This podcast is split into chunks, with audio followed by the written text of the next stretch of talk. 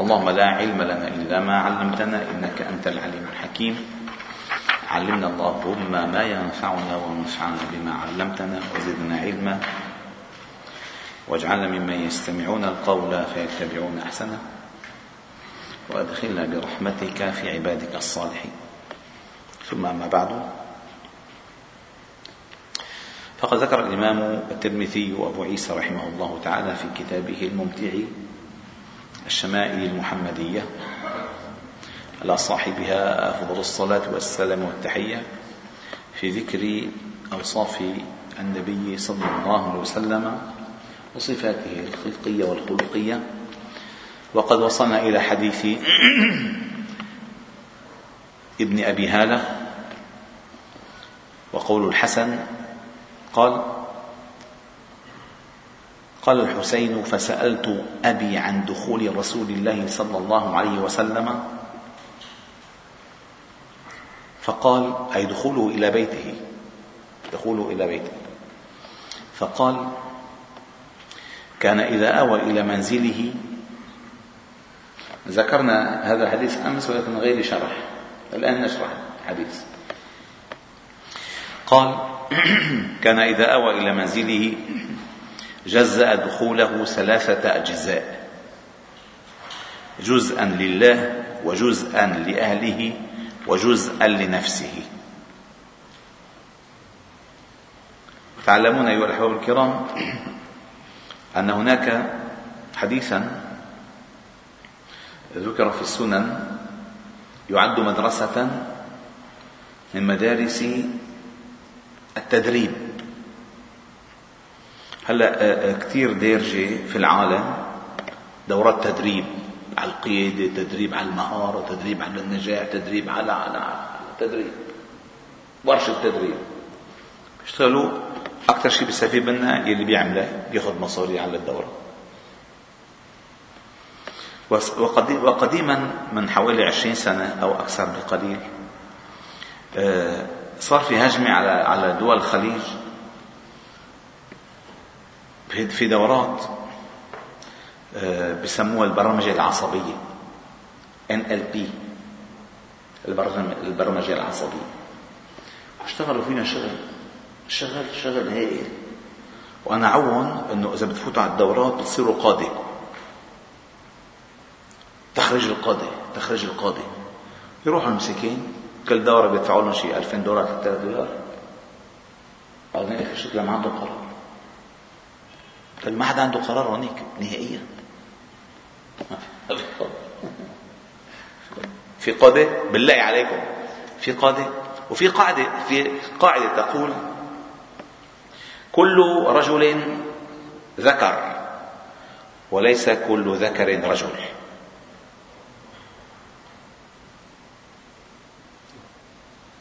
بالمعنى الذكورية ممكن تلاقي ذكور كثير بس بالمعنى الرجولية صعب. الله سبحانه وتعالى مدح الرجال ولا مدح الذكور. مدح الرجال. فيه رجال. رجال لا تلهيهم. هذا الرجال. الرجل يعني شديد آه، في موقفه وفي يعني في تلقيه وفي عطائه. في تلقيه وفي عطائه. الله الله. فاشتغلوا بهالموضوع فنزل منسوب الزكاة نزل نزل نزل. ليش نزل؟ لأن مثل ما بيعرف أبو عماد الله سبحانه وتعالى قسم قسم العطايا على الناس ورفع بعضكم فوق بعض درجات. لن لن يستطيع أحد أن يكون مثل واصف أو مثل خالد أو مثل رشيد أو مثل زياد. لن يستطيع أحد. بما ان الله تعالى خلق كل إنسان عنده بصمة صوت بصمة عين بصمة عرق. كل واحد له ريحة خاصة. بصمة بصمة مشي. كل إنسان عنده مشيته الحقيقية مشيته الخاصة فيه إيقاعه مشيته صوته حركته. فكيف كيف ستشابه غيرك؟ تنافس بمشابهة الفضائل. بأن, بأن تأخذ فضائل. ما تنافس في قصة الشعر. وشكل الثياب حركة الصوت. هذه لا ترفع درجات. بالعكس هذه تسلبك من شخصيتك التي تتميز بها عن غيرك. فتصبح أسير التقليد أسير التقليد. وإذا كنت أسير التقليد وتتبع ما يسمى الموضة فلا فلا هوية لك. أنت مستنسخ لا حقيقة لك. لذلك لما يأتي الدجال يا أبا موسى الدجال يتبعه الناس. وأصناف الناس من يتبعوه هم أصناف القردة والخنازير. خصوصية هذا الوصف أولا القرد الله تعالى خلقه. القرد الله تعالى خلقه. ولكن آه، آه، جعل فيه أوصاف تدل على حقيقته. وكتبت كتب هائلة في هذه المسائل منها كتاب الحيوان. يعني أنت أنت تستدل من خلق حيوان معين وطبعه على وصف. من أوصاف الناس. فيقول مثلا هذا وفي كوفاء الكلب حقود الجمل بيحط مثل الجمل يراوغ كالثعلب شرس كالذئب مفترس كالأسد. فبتلاقي في طباع خاصة حريص كالنمل. حريص كالنمل. خسيس كالخنزير. طباع خاصة خاصة. فلما بيجي الدجال يتبعه الناس القرود يرقصون ويزمرون لأن الأرض عمل له بعيد هيك بيعمل هيك. يقلد فلا يفكر. والخنزير يتبع شهوته ومصلحته. فلذلك آه، من يمسخ يمسخ قردة وخنزير لأن أخص الطباع الاثنين سنة له هوية له هوية خاصة الله جل جلاله جعل في نبينا محمدا صلى الله عليه وسلم أعلى وأكمل وأرقى وأسمى وأرفع الصفات التي تستوعب الأمة كلها منذ بعث النبي صلى الله عليه وسلم إلى آخر مؤمن في الأرض. فمن أي سواحل هذه الشخصية المباركة الرحمانية شئت اغترفت. واغترفت واستوفيت. ووفيت. واستوعبت. فاستوعبت صفاته ما تريد واستوعبت أنت منه ما تريد. لم كامل الله هو الذي كمله هو الذي كمله. لذلك دراسة الشمائل مهمة جدا. كثير مهمة. لما؟ لأن المقاصد منها أساسية. أول شيء التلذذ. ثاني شيء التعبد. ثالث شيء التعرض. رابع شيء التعرف. هالمسألة الرباعية هيدي أساسية في دراسة السيرة النبوية أو الشمائل المحمدية فأنت عندما تعرف صفاته تتلذذ بها يعني تحبها تحب هذه الشخصية. تحب أن تتمثل بها يعني. ترى الكمال والرحمة الكاملة فيه. لأن الله جل جلاله تجلى برحمته بهذه بهذه الشخصية. فبما رحمة من الله لنت له. أو لو يعني لو لم تتنزل رحمات الله عليك ما لنت له. فهذه رحمة من الله. لذلك الله تعالى جعله رحمة للعالمين. رؤوف رحيم الله من أسمائه رؤوف رحيم وجعل من أسماء نبيه الرؤوف رؤوف رحيم رأفة ورحمة فتتلذذ يعني تتلذذ. ثم تتعبد لأن طاعة الله أو طاعة رسول الله من طاعة الله. الله تعالى جعل عنوان المحبة له محبة نبيه. وجعل عنوان محبة نبيه باتباعه. التعبد وفرض علينا الصلاة عليه. فرض علينا الصلاة يا أيها الذين آمنوا صلوا عليه وسلموا تسليما. والصلاة عليه في الأصل لاكتساب رحمات منه لأن الله تعالى قال إن الله وملائكته يصلون على النبي. فإذا صليت على النبي أنت كنت في ركب القدس أقدس ركب على الإطلاق يقد يصلي على النبي. وجزاء صلاتك على النبي أن يصلي الله تعالى عليك. من صلى علي مرة صلى الله تعالى عليه بها عشرا. شو بدك أكثر من هالكرامة هذا تعبد. ثم بعد ذلك التعرض. التعرض أي تتعرض لنفحاته. بصير موصول لأن الصلاة عليه يعني استحضار استحضار هيبته ورحمته وسيرته. فإن فمن كانت فاتته صورته فلينظر إليها في سيرته. لأن إحنا منا صحابة ما شفنا النبي صلى الله عليه وسلم ما رأيناه ولكن نراه من خلال سيرته وشمائله فمن فاتته صورته فلينظر إلى سيرته. فالله تعالى كمل صورته وكمل سيرته. فتأخذ الجمال من صورته كما تأخذ الجمال من سيرته. صلى الله عليه وسلم.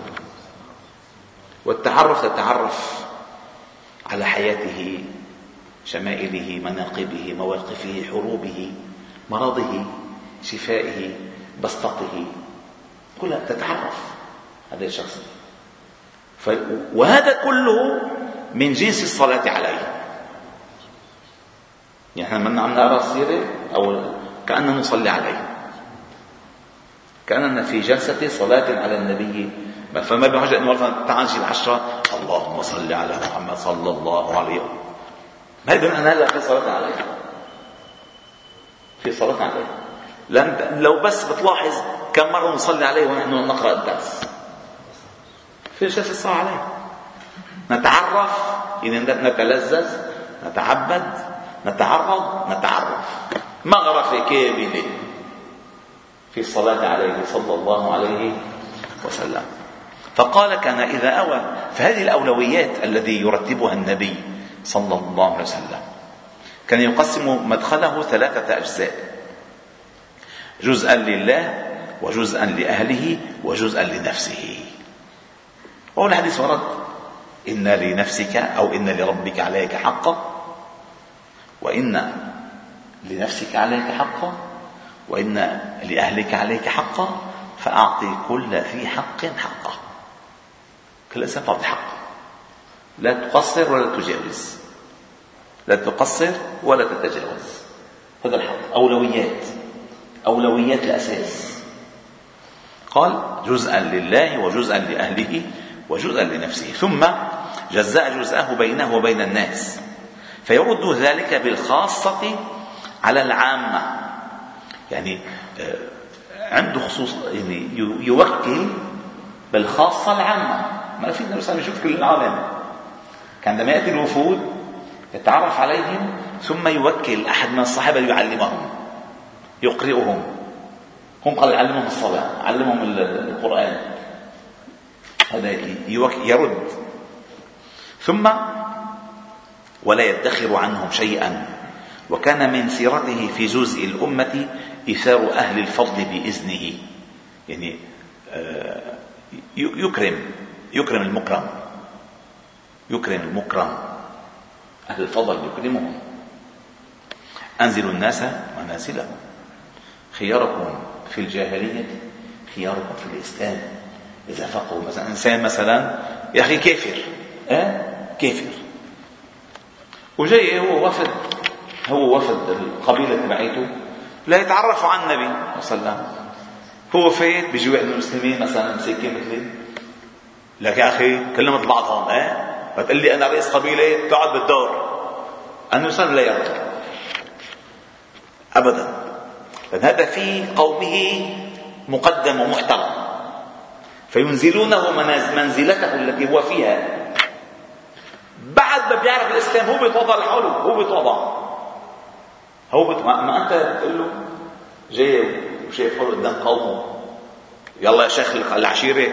قال له لا عشيرة ولا بطيخ أقعد. استلموا يا رشيد. السلام. راح رشيد راح بالقبيلة كلها. ما بيمشي. أنزلوا الناس منازلهم. تصوروا أيها الأحباب الكرام.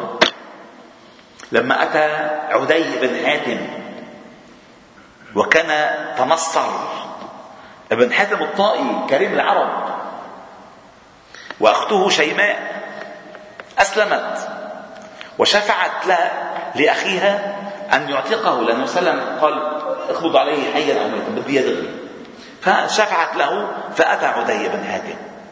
أتى عدي. فدخل على النبي صلى الله عليه وسلم فأجلسه على فراشه وأوطأ له.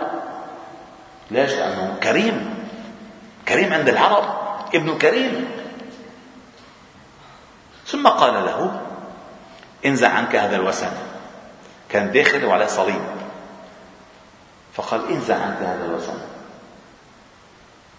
وذكر له عبادتهم للأحبار والرهبان. فقال وقرأ عليه الآية. اتخذوا أحبارهم ورهبانهم أربابا من دون الله. قال يا, محمد ما عبدناهم ما كنا حاطينهم أنه للحبر وللراهب قال قال أما كانوا يحرمون عليكم الحلال ويحلون لكم الحرام فتطيعونهم فتلك عبادتكم لهم. في الطاعة في الخطأ هذه العبادة. أي المتابعة. ثم دعاه فأسلم. فأسلم. ولكن أكرمه قبل أن يسلم. أكرمه تفضل. رئيس القبيلة تفضل. هذا هو سبحان الله. قال وقسمه على قدر فضلهم في الدين. فمنهم ذو الحاجة ومنهم ذو الحاجتين ومنهم ذو الحوائج فيتشاغل بهم ويشغلهم فيما يصلحهم. والأمة من مسائلتهم من مساءلتهم عنه وإخبارهم بالذي ينبغي لهم. يعني يوزع الأدوار عليهم ويخبرهم بما ينفعهم. قال ويقول لهم ليبلغ الشاهد منكم الغائب وأبلغوني حاجة من لا يستطيع إبلاغها فإنه من أبلغ سلطانا حاجة من لا يستطيع إبلاغها ثبت الله قدميه يوم القيامة. الله الله. الشفاعة الحسنة. من يشفع شفاعة حسنة يكن له نصيب منها. ولا يذكر عنده إلا ذلك. ولا يقبل من أحد غيره. يدخلون روادا روادا أي في العلم طالبين العلم. يدخلون روادا ولا يفترقون إلا عن ذواق. أي وقد شبعوا وذاقوا. بيدخلوا بينهلوا بيطلعوا. مثل ما ربنا قال في القرآن عنهم عن بعضهم. ومنهم من يستمع إليك حتى إذا خرجوا من عندك قالوا ماذا قال آنفا؟ أما الصحابة؟ قال حنظلة يا رسول الله نكون عند عندك فنسمع الذكر وكأننا في الجنة. كأننا في الجنة. قال فيدخلون روادا ولا يفترقون إلا عن ذواق أي وقد ذاقوا. ومن ذاق عرف. ومن عرف اغترف قال ويخرجون أدلة أي على الخير. قال فقد سألته عن مخرجه كيف يصنع فيه؟ إن شاء الله نكمل مخرجه غدا إن شاء الله تعالى والحمد لله رب العالمين. سبحانك وبحمدك أشهد أن لا إله إلا أنت نستغفرك إليك. صل وسلم وبارك على محمد. وعلى آله وأصحابه أجمعين.